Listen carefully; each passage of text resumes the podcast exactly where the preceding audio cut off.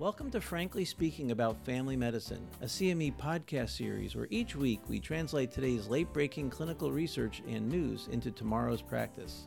I'm Frank Domino, professor in the Department of Family Medicine and Community Health at the University of Massachusetts Medical School and editor in chief of the 5 Minute Clinical Consult series.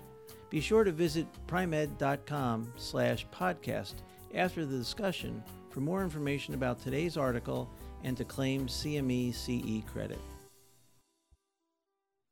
Carol, age 72, and Maurice, age 76, are here today for Maurice's follow up. Maurice was diagnosed with mild cognitive impairment a year ago, but exhibited symptoms even earlier. Today, Carol is asking what lies ahead for both her and Maury. She is particularly concerned about their intimacy.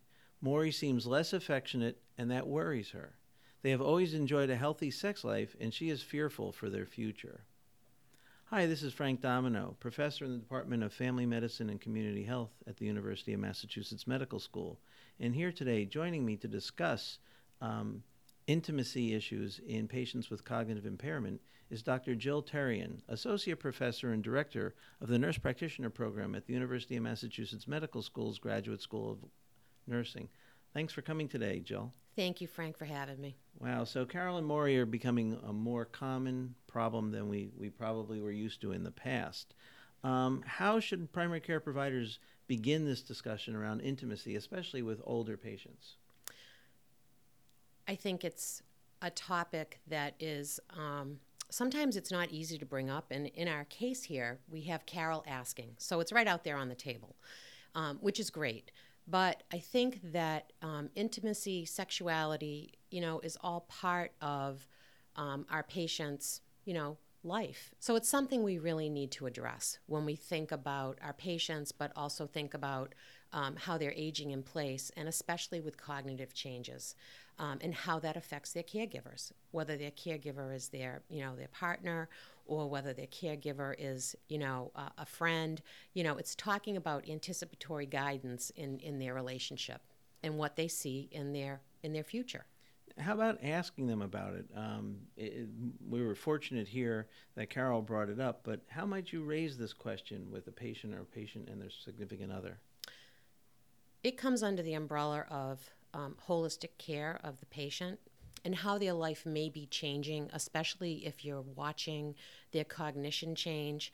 Um, and kind of saying, how are things going for you? How is your relationship? So it's all talking about, um, when we say the word sexuality, I think, you know, sometimes we immediately think of intercourse, and it's not just intercourse, it's closeness, it's intimacy, it's hand holding, it's touching it's kissing. It's it's not you know intercourse just alone. So I think that it encompasses a whole wide range of how people be with each other and care for each other. And we do know that as dementia progresses, there are changes in that person.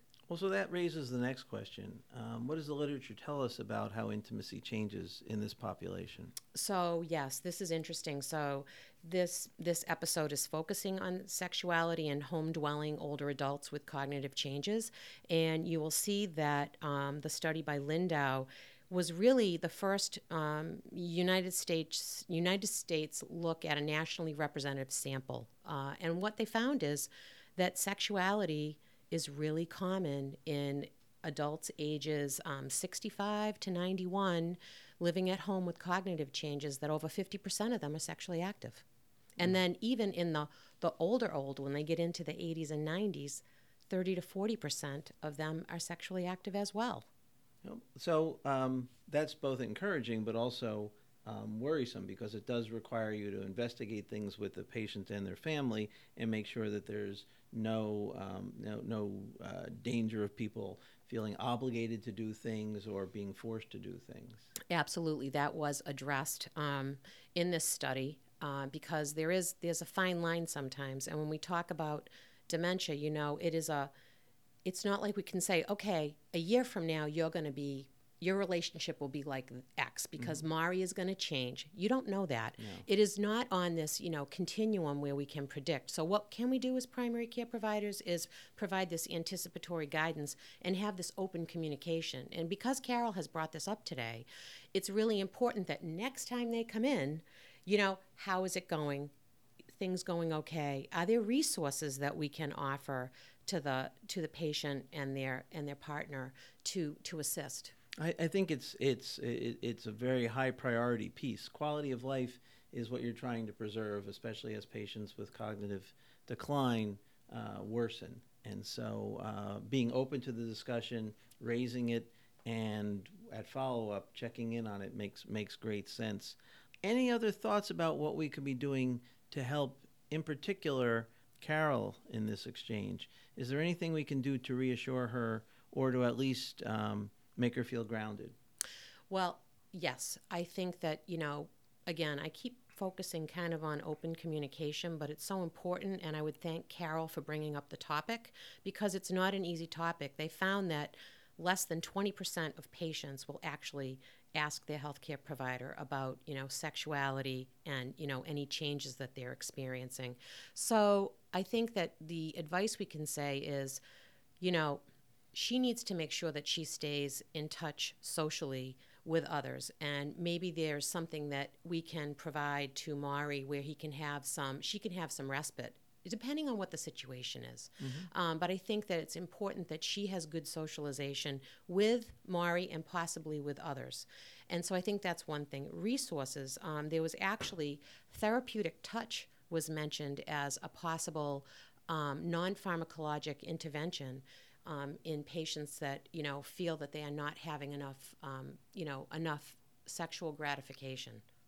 For the patient or the for the significant other? For the patient. Wow interesting. Very because you touched on the part of you know how are things going? Is it you know are people being forced to have you know um, intimacy? And that's that's a different that's a different conversation. Sure. but certainly a question that needs to be asked. How are things going right and yep. you're going to get the answers. I think that's great. I mean, it's startling to see that so few patients uh, in this situation have those discussions with their healthcare provider. So it sounds like the takeaway points here are we really need to be open, ask those questions, don't wait for the patient to bring it up, offer suggestions, and as always, offer really close follow up because again, the quality of life is really what we're trying to preserve, not not really much more. Right, right. Jill, thanks so much. Thank you, Frank. Practice pointer. In your patients with cognitive decline and their families, inquire of their uh, intimacy and closeness issues and provide good follow up. Join us next time when we talk about the significant impact of treating periodontal disease in type 2 diabetes. Thank you for listening to Frankly Speaking About Family Medicine, brought to you by Pri-Med. To claim credit and receive additional information about the article referenced in today's episode, visit pri-med.com slash podcast and see you next week.